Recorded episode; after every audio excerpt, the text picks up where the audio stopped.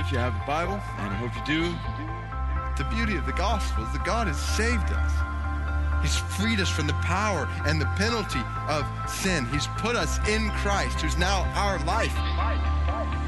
So we gather together to surrender our lives. Say, our lives are yours, and we're your servants. It's not radical version of Christianity. This is biblical Christianity. This is what it means to be a follower of Christ. We don't call the shots. He calls the shots.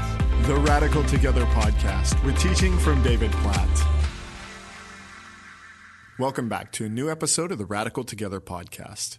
If you're new to the podcast, you can listen to all the previous episodes at radical.net or by subscribing on iTunes.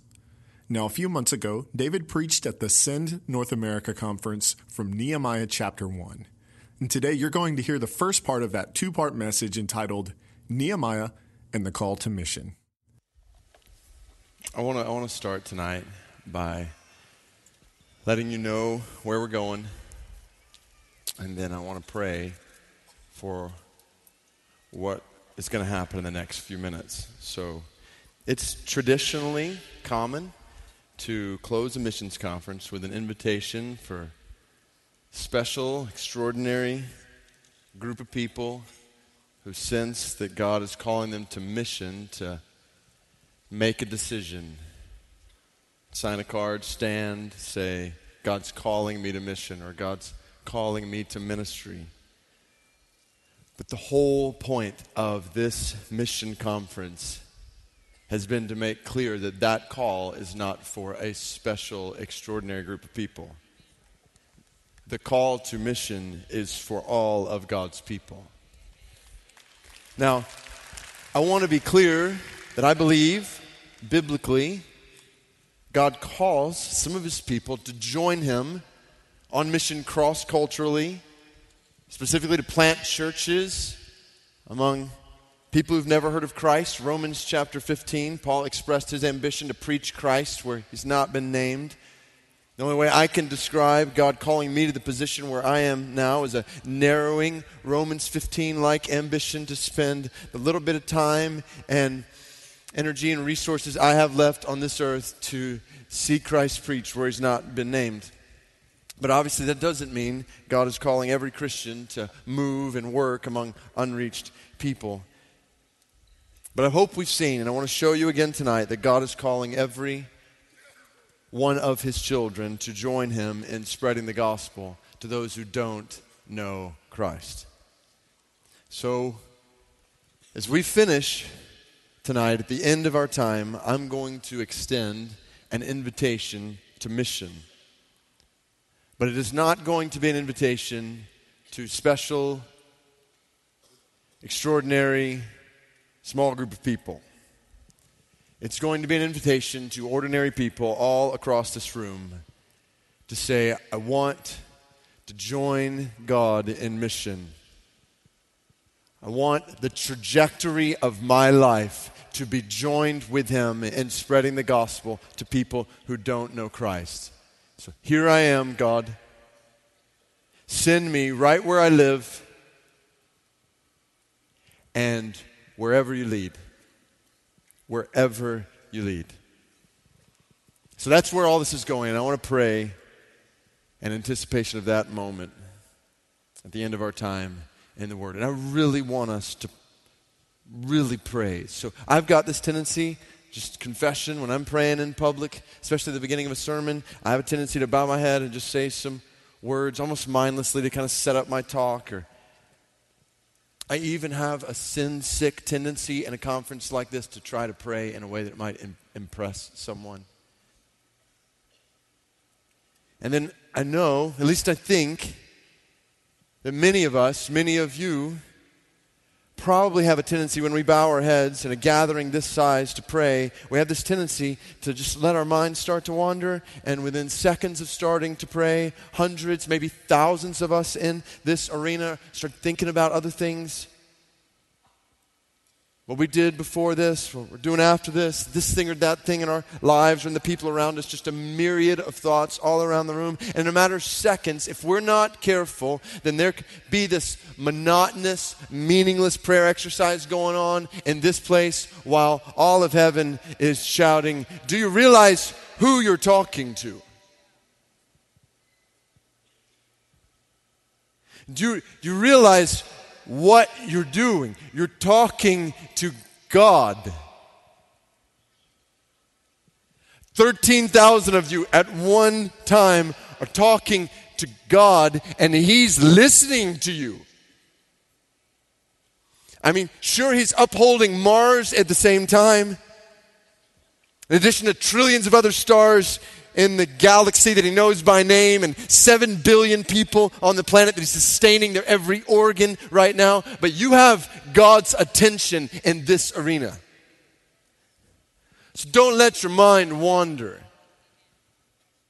And God is here. He's God is here. He's about to speak. So I want us to fix our attention on him. I want to make sure my attention's on him, so I'm only saying what he's saying, that our attention is on him together, so we're hearing from him I've wrestled the last couple of days with what text to go to tonight. I had something totally different planned originally, but there's a particular text that God brought me to these last couple of days as we've gathered here. I believe He has a word for us in this text, and I'm believing that word to bear fruit in 13,000 different ways tonight. So, so we just bow our heads together, let's close our eyes, focus our attention, just contemplate the wonder of the one we're talking to right now. As I voice it aloud, just in our hearts, all 13,000 of us, let's say together to Him.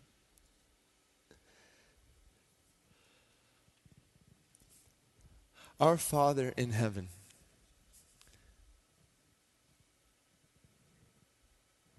we want to hear from you. We want to thank you for the ways you have spoken to us up to this point. And now, as we prepare to close this conference, we're asking you to bring it to a point, to crystallize your word in our hearts, we pray. We pray that you would clarify where we need clarification, that you would give courage where we need courage, that you would convict where we need conviction. God, that you would give faith where we need faith. God, I pray that through your word in the next few moments, you would work in this arena in a way that would have ripple effects in 50 states and among nations.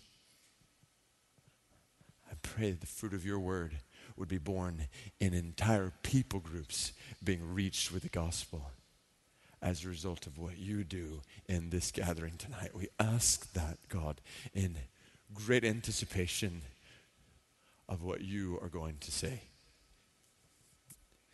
In Jesus' name, we pray. Amen. So if you have his word, and I hope you do, let me invite you to open with me to Nehemiah chapter 1. Four things I believe God is saying to this gathering as we close tonight. And I'm going to phrase them as if they are coming directly from God. And I want to be careful in that uh, because I obviously don't want to put words in God's mouths. But I believe these words align directly with His word. All over Scripture, which will be all over Scripture at different points, and illustrated here in Nehemiah. Now, I want to make sure, obviously, we are hearing his word accurately, which means we need to know the context in which this word was spoken. And I was looking back at my notes on Nehemiah, and I found so I've got a folder on my computer that contains all my study in Nehemiah, and I found a PowerPoint presentation that I put together when I was speaking at a youth retreat or something like 15 years ago. And I just laughed when I saw it because I thought it was pretty cutting edge when I put it together. I was pretty proud of it. But now, uh, well, I, I just thought I'd show it to you. So you think this conference, with all the lights and graphics and stuff, is high tech? I'm about to show you high tech. Okay? So this is this is my PowerPoint explanation of the book of Nehemiah. Okay? So I think this will work. All right. Took me a long time to find that map.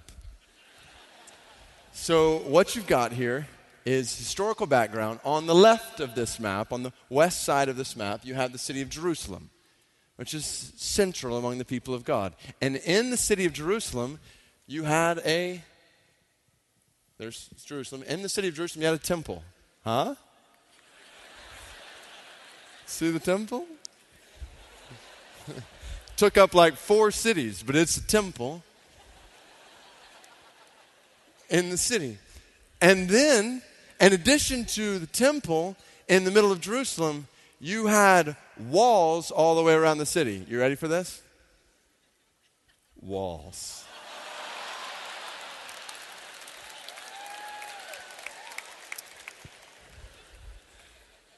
So, that was the setting when the Babylonian Empire over here on the east in 597 to 586 B, 86 BC got together and they journeyed over to Jerusalem. And when they got there,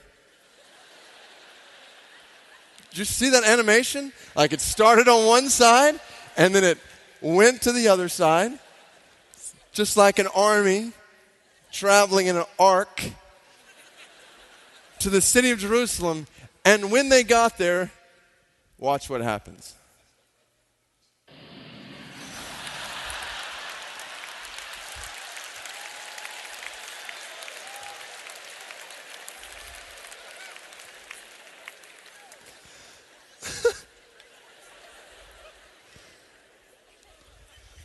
so apparently they put dynamite in the temple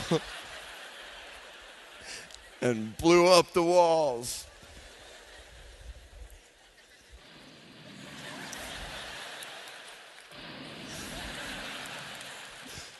We, we don't have time to keep doing that, but that's a pretty incredible effect. So after that, after that, the people in Jerusalem who left, who survived the dynamite, um, they were taken into exile. Where is it? Okay, there they are. All right, so they were taken in exile into Babylon. And once they got there, they were scattered all around Babylon. Huh? Just scattered. They keep scattering. so that was the state of God's people. Everybody separated from one another who had lived through that time, separated from one another, friends and family uh, in the Babylonian Empire. Well, the Babylonians got what was coming to them in 539 BC when, uh, there they go, no more Babylon. Persian. Persian Empire takes over in 539 BC. And the Persian kings decides that anybody who wanted to among the people of Israel could go back and travel to Jerusalem. So not everybody did, but some of them got together in a big circle. And those who wanted to traveled back over to Jerusalem. And so they made the journey back to Jerusalem. When they got there, anybody know what the first thing they did is? They rebuilt in 516 BC the temple. There it is again. The only problem was there were no what? No walls around the temple. Which means Jerusalem was vulnerable, open to attack from all sides. Took a long time to get all those arrows. And it was at this point in 444 BC that Nehemiah was living, working as a cupbearer to the king over here in the Persian palace. Was that not the most amazing picture of Nehemiah that you've ever seen? So, with that amazing context, we read these words.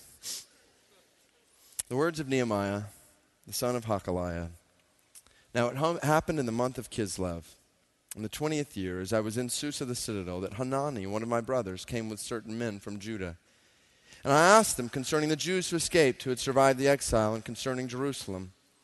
And they said to me, The remnant there in the province who had survived the exile is in great trouble and shame.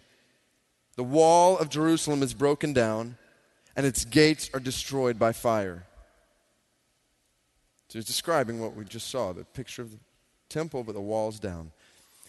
Verse 4 As soon as I heard these words, I sat down and wept and mourned for days. And I continued fasting and praying before the God of heaven. And I said, O Lord God of heaven, the great and awesome God who keeps covenant and steadfast love with those who love him and keep his commandments. Let your ear be attentive and your eyes open to hear the prayer of your servant that I now pray before you day and night for the people of Israel, your servants, confessing the sins of the people of Israel which we have sinned against you. Even I and my father's house have sinned. We have acted very corruptly against you and have not kept the commandments, the statutes, and the rules that you commanded your servant Moses. Remember the word that you commanded your servant Moses, saying, If you are unfaithful, I will scatter you among the peoples. But if you return to me and keep my commandments and do them, though your outcasts are in the uttermost parts of heaven, from there I will gather them and bring them to the place that I have chosen to make my name dwell there. They are your servants and your people whom you have redeemed by your great power and by your strong hand. O Lord, let your ear be attentive to the prayer of your servant and to the prayer of your servants who delight to fear your name. And give success to your servant today and grant him mercy in the sight of this man. Now I was cupbearer to the king. So, what is God saying to us in his word at the close of this conference? Four things. Number one, God is telling us to see a world in great need. God is telling us to open our eyes and see a world in great need. To see like Nehemiah saw. We'll return to David's message in just a minute, but we want to take a moment and let you know about a few opportunities available to you this month. We at Radical would like to invite you to join us in participating in a free webcast on October 30th. The International Day of Prayer for the Persecuted Church is a live webcast hosted by our ministry partner, Open Doors. During the webcast, guests from around the world will share how you can pray together with other believers for persecuted Christians. For more information or to sign up for the webcast, visit opendoorsusa.org slash IDOP. And registration is now open for the Secret Church simulcast with David Platt next April. Secret Church is an evening of intense Bible study and prayer for the persecuted church based on time David spent teaching in underground house churches in Asia. This year's topic will be a global gospel in a world of religions. During this secret church, David will explore the claims of Christ in the gospel and consider how these claims inform the way we understand other religions in the world today. He'll also dive into the ways believers can share the gospel with people from varied religious backgrounds. And we hope you'll join us for Secret Church on Friday, April 29th. To find out more about Secret Church and to take advantage of early simulcast registration pricing, visit secretchurch.org. Now, here's David with the rest of today's message. First time we see Nehemiah, he's weeping. Is that because Nehemiah is a softy? Just cries easily? I don't think so. At the end of this book, in Nehemiah chapter 13, when he returns to Jerusalem and the people of God have fallen into sin and, and married, intermingled with other peoples and their gods in marriage, Nehemiah chapter 13, verse 24 says, In those days also I saw the Jews who had married women of Ashdod, Ammon, and Moab, and half of their children spoke the language of Ashdod, and they could not speak the language of Judah, but only the language of each people. So what did Nehemiah do? So I confronted them and cursed them and beat some of them and pulled out their hair. Nehemiah is no softy. Be glad Nehemiah is not your pastor. So, so why is he weeping? Text says, because he sees a city in great trouble. The remnant is in trouble and shame. And as soon as Nehemiah saw that, he sat down and he wept. You see the scene, and you can't help but to think about passages like Jeremiah chapter 15, verse 5. Who will have pity on you, O Jerusalem? Who will mourn for you? Who will stop to ask how you are? Nehemiah says, I will. I'll stop to ask how you are. And I'll mourn. I'll weep for you.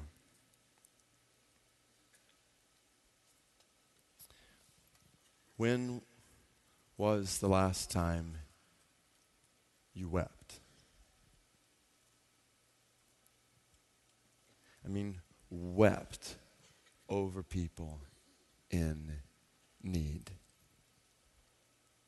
Not talking a tear, talking weeping. I believe this is dangerous. I believe we have a tendency to see so much need in the world, and if we are not careful, for our hearts to be cold and indifferent. I see this in my own life. I think of one trip I took to South Asia in the plane on the way over there, working on a book, specifically writing a chapter on sex slavery. And I wrote a rough draft of the chapter filled with scriptures, statistics, but it was so cold, just unfeeling. Until I got to South Asia. And I trekked through impoverished villages where families are starving, and I saw the homes where sex traffickers prey on people's poverty. I saw the homes where traffickers had come and met with the family and promised their 10 year old daughter a better life if she'd go into the city with them and get her a good job down there where she could make money, be provided for. She could send money back up to support her family there, and then every so often come back up to visit her family. That family hasn't seen their daughter since and they've never received any money, and she's not working a good job. She's living in a brothel. She's living there. She's living in a place where her little body and her little spirit are broken every day, drugged and raped repeatedly required to do whatever the men who come into that brothel want them to do. Some of these little girls have 10 to 15 customers a day. This is their life. Talk about in great trouble and shame. As I'm trekking, I'm reading Luke 10, which we heard earlier, and I'm reading the second greatest commandment is to love your neighbor as yourself. And I'm thinking, as myself? As myself? As if this was my daughter? What if this was my daughter? And I just fell on my face and started weeping. I'm talking uncontrollable weeping that wouldn't stop as I thought about that girl and thousands and thousands and thousands of others like her. And God reminded me these aren't words on a page, these are people. Just like your little girl, these are people like you and me, so see them. Don't see them with indifference. A billion people living in desperate poverty. A billion people like you and me who don't have enough food today. They don't have enough food or water. Our dogs and cats are eating better than our brothers and sisters in East Africa. See them, see them this fall on any given week this fall, 50,000 of them. These individual people will die of AIDS. In a week, 100,000 kids in one week, kids just like yours and mine, will die of hunger related diseases. Untold. In that same week, babies will be dismembered and destroyed in their mother's wombs. These children made in the image of God. All of that will happen in just one week this fall. So see them and don't let your greatest concern be how your football team plays. Doesn't matter. These people matter. And that's just physical need. Not even talking about spiritual need. We're not even talking about people's individuals right around you and me, all around the world who are dying without Christ and they're going to an eternal hell. Eternal, eternal, forever. Who said that Jonathan Edwards would urge people to consider the torment of burning like a livid coal, not for an instant or for a day, but for millions and millions of ages, at the end of which they will realize that they are no closer to the end than when they first begun, and they'll never, ever be delivered from that place. This is real. Say we had a hell of a time. You played a hell of a game. It was a hell of a song. That way we talk about hell shows, we have no idea what we're talking about. And so many of these people are going to hell without ever even hearing the good news uh, about how they can be saved from their sin. We're talking two billion people. Two billion. I don't even know how to think that number. Two billion people, 6,000 people groups all around the world who are dying and they've never even heard the gospel. They're going to hell and nobody's even told them how they could go to heaven. We can't be cold to this. We can't be indifferent to this. This can't be tolerable for us. God, help us to weep for them. Not be casual, not be cold. For people who are suffering in earthly hells, people who are going to eternal hell, God is saying to his church, don't just retreat into n- nice big buildings where you sit in nice cushion chairs, where you insulate and isolate yourselves from urgent spiritual and physical need around you, while giving a tip of the hat to world missions and evangelism, while going on and designing endless programs that revolve around yourselves. God's saying, open your eyes, church. Open your eyes. And when you do, nominal, casual, cultural Christianity that functionally turns a blind eye and deaf ear to a world in need won't make any sense anymore. It won't make sense. It won't add up. So see the world in great need. See it, see it. But, but there's something more here because it's not just need that's driving Nehemiah here. I want you to think about this with me. Why was it such a problem that the walls were down? Yes, they were open to attack. Sure, they were vulnerable to temptation spiritually. Indeed, they weren't protected in all kinds of ways. But I don't think those are the only reasons why Nehemiah was weeping. Even the main reasons. And we need to get this, or we may miss the whole point of the book. I want you to think about it with me. In that city of Jerusalem, in the middle of that city, as you saw, is a temple. A temple built to display the glory of God. That was its purpose.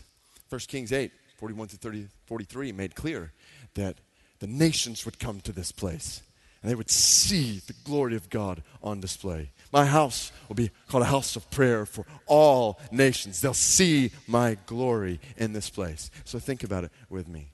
With the walls in shambles around that city, if you're a surrounding nation looking into the city of Jerusalem, seeing a temple to the supposedly one true God with walls in shambles all around the city, what do you think of that people's God? And that God is weak. That God doesn't care for his people. He doesn't provide for his people. And Nehemiah knew that the design of the temple was to declare God's glory. And it wasn't declaring his glory. The exact opposite was happening. Instead of shouting God's glory, Jerusalem was shaming God's name. And yes, Nehemiah was concerned for the good of God's people, but on a much deeper level, Nehemiah was concerned for the glory of God's name. We know this because what happens in Nehemiah 12? Once these walls are rebuilt, you know what they do? They climb up on those walls and they march around on them and they sing and they shout the glory of God. And Nehemiah 12 says, The joy of Jerusalem was heard far away. So, this is the second thing I believe God is saying to this gathering. Yes, see a world in great need. And second, believe that I deserve greater glory. God is saying, believe that I deserve greater glory. Believe that. Now, some might think, are you sure God's saying that? That God's saying, I deserve more glory? Because that kind of makes God sound self centered. So, is that really true? Well, let's test this in God's Word. A very quick tour, starting in the beginning Genesis chapter 1, verse 26. When God said, Let us make man in our image, after our likeness, let them have dominion over the fish of the sea, the birds of the heavens, over the livestock, over all the earth, every, every creeping thing that creeps on the earth. So God created man in his own image. In the image of God, he created him. Male and female, he created them. And God blessed them and said to them, Be fruitful and multiply and fill the earth and subdue it, and have dominion over the fish of the sea, over the birds of the heavens, and over every living thing that moves on the earth. So the picture is clear. God creates men and women in his image as a reflection of his glory. And then what does he tell them to do? Multiply and fill the earth. I want my image, I want reflection of my glory everywhere. Everywhere. Earth filled with the reflections of my glory. And that begins the self exalting plan of God that traces trajectory all the way through Scripture. I mean, just think along the way, key points. Why is God doing what he's doing? Why is God doing what he's doing in Genesis 12 when he says, Abraham, I'm going to bless you. I'm going to call you out. This, you're an idolater, but I'm going to call you out by my grace. I'm going to bless you. I'm going to bless those who bless you. Whoever curse you, you are cursed. And through you, all the nations, all the peoples of the earth are going to be blessed. I'm going to show all the nations through you. You're going to be a conduit of my work. You're going to be a display of my goodness to the nations. Same thing he says to his son Isaac in Genesis chapter 26, verse 4. Jacob, Genesis chapter 28, verse 14. He said, I'm going to bless you with descendants like the stars of the sky, and through your offspring, all the nations of the earth will know my blessing. Then you, you get past the patriarchs into the book of Exodus. Why did God do, did, do what he did when he brought his people out of slavery in Egypt? And as the Egyptians are running after them, God brings them to the edge of the Red Sea. Not a good military move when you think about a huge body of water, nowhere to turn to the right or left, and right behind you is an Egyptian army. Why did God bring his people there? Exodus chapter 14, verse 4 makes very clear why God brought his people there. He said, I'm going to gain glory for myself through Pharaoh and all his army. When I split the sea in half, you go through, you look in your rearview mirror, and the water comes crashing down on those Egyptians, they will know that I am the Lord. He says, I'm gaining glory for myself, God says. You keep going, Deuteronomy chapter 4, verse 5 and 6. Why did God give his people his word? He said, I give you my word so that when you follow it, you'll show that I'm wise to the nations. You'll show my wisdom, my glory to the nations. It's, it's stories like Joshua at Jericho when he's there in Joshua chapter 5. It's one of the passages we were reading back there early yesterday, just praying through. And and you got Joshua about to go into this first major city in the promised land. And remember, massive walls all around the city. And uh, basically had five military options available to him. He could try to take the army over the walls, under the walls. They could try to break through the walls. They could try to send a decoy in, kind of like a Trojan horse type thing. Or they could starve the people inside the walls, make them come out. Five military options over, under, through, send the decoy in, starve them, make them come out. And Joshua's thinking through. He's off by himself. End of Joshua chapter 5. What's the battle plan going to be? He runs into the commander of the army of the Lord and he says, What's the plan? And God says, Okay, here's the plan. Joshua's thinking over, under, through. Which one's he going to choose? And God says, Get your trumpet players Josh was thinking, the music guys? no offense. And he says, uh, you, are going to uh, play some tunes for a few days. And then one day, after you've played some songs, uh, here's the climax you're going to shout really loud. And the walls will come down. And you'll take the city. That's strange. If you're Joshua, you're wanting a second opinion at this point. I mean, can you imagine going back to the army that's been training for an entire generation for battle and saying, hey guys, I know you've been working out and getting ready, but uh, uh, we're giving it to the music guys today. They've been practicing hard too. So, uh, so why? Why was God doing that? Why did he design this? Well, it's clear what he's doing. He's orchestrating the events of his people so that in the end, only he's going to get the glory for what happens. Because when you get to Joshua chapter 6, they do exactly that. And you see the people take the city. Afterward, you don't see them going up to the trumpet players, telling them what an incredible job they did that day. Like, Ralph, I've never heard you play that well. Harry, you hit the high C. Man, you nailed it. Thank you. Now you see them on their faces saying, only God could have done this. He's glorifying himself. It's all these stories. You look at, you look at Shadrach, Meshach, and Abednego. Why let these three Hebrew boys be thrown into a fiery furnace? So that when they come out on the other side, Daniel chapter 3, verse 28 to 29, look at it. It says, so that this pagan king would declare the God of Shadrach, Meshach, and Abednego is worthy of praise because he's able to save his people. Same thing three chapters later in the lion's den. Why would God let Daniel be thrown into a lion's den for praying. I mean, it'll make you think twice about a quiet time in the morning. This is what God does. So why? Why did he do that? So that when he comes out of that den, Daniel chapter 6, verse 25 and 26 would say that the God of Daniel is worthy of praise throughout the land. That's a pagan king saying that. God's doing that for his glory. You just keep going. It's the Psalms. I mean, God wrote a whole hymn book to himself. Right? Declare my glory among the nations, my marvelous deeds among the peoples. He wrote that. I'm going to bless you. I'm going to cause my face to shine upon you so that my ways may be known on earth and my salvation known among the nations. Psalm 67. Even, we, we sang it earlier with Shane and Shane, Psalm 23, right? Oh Lord, the Lord is my shepherd. I shall not want. He leads me. He guides me in paths of righteousness for his name. So why does God guide us as a shepherd? For the sake of his name. It's the Psalms, it's the prophets. It's, it's Isaiah in that beautiful passage. Remember Isaiah 43? Fear not, I've redeemed you, I've called you by name, you're mine. When you pass through the waters, I'll be with you. When you pass through the rivers, they won't sweep over you. When you walk through the fire, you will not be burned, because I'm the Lord your God. You're precious and honored in my sight, and I love you. And he goes on, he says, I've created you for my glory. I love you, and I've created you for my glory. Maybe the clearest, you remember uh, Ezekiel chapter 36, when God's speaking to his people and he's disciplining them and he's talking about why he's doing what he's doing among them. He says, It's not for your sake, O house of Israel, that I'm doing these things, but for the sake of my holy name, which you've profaned among the nations. I will show the holiness of my great name, the name you've profaned among the nations. The nations will know that I am the Lord, declares the sovereign Lord, when I show myself holy through you before their eyes. God saying to his people, When I bless you and I work among you, it's not for your sake, it's for my sake.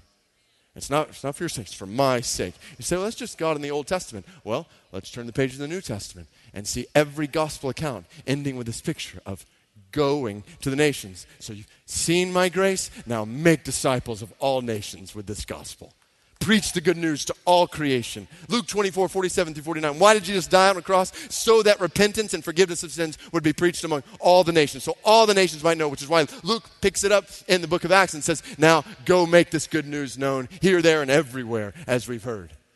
And it just continues. I mean, the whole story of the New Testament is about declaring the glory of God, not just among the Jewish people, among all the peoples, among all the nations. Paul even equates his own calling to Christ with mission. Galatians 1 15 and 16. God was pleased to reveal his son to me so that. So, why? Why, Paul, was God pleased to reveal Christ to you? So that I might preach him among the nations. So it continues, and then so we started in Genesis 1, now Revelation chapter 7, verse 9 and 10.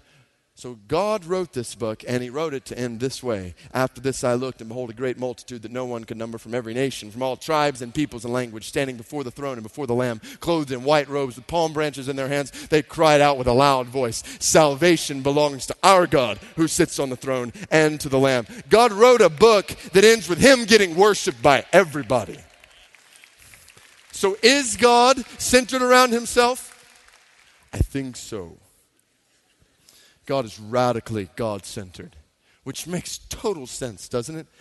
It's part of God's nature to center on God. For God to be God means that God exalts God. If this rubs you wrong, I would just ask the follow up question well, who else would you have him exalt? You? Or me? If God were to exalt anyone or anything else, he'd no longer be the God who's worthy of all exaltation. And he is. He orchestrates everything for his glory. Now, the beauty is, don't miss this, the beauty and the wonder of it is how God glorifies himself. Because while God would be altogether right and just to glorify himself in the condemnation of guilty sinners, God has chosen to glorify himself in the salvation of guilty sinners. God has sent his Son, divinity clothed in human flesh, to live the life we could not live, a life of perfect holiness. And though he had no sin in him for which to pay, he died the death we deserve to die. And then how did God glorify himself? He raised his son from the dead, conquering sin and Satan, death itself. We're talking not reincarnation, resuscitation, we're talking resurrection. We're talking you go to a funeral tomorrow and you see a man's body put in a coffin and put in the ground and door, door poured over it, and then you drive away, and next week that same guy comes up to you on the street and says, Hello. That's unusual. This is the greatest news in all the world. Death has been defeated. And God's done this. He's done this for His name's sake. He's glorified Himself in the crucifixion of His Son for the sake of our salvation and the exaltation of His name. That's all for today's episode. We hope you'll join us next time for the continuation of this message. The Radical Together podcast and other resources, including those in other languages, are available because of generous giving from listeners like you.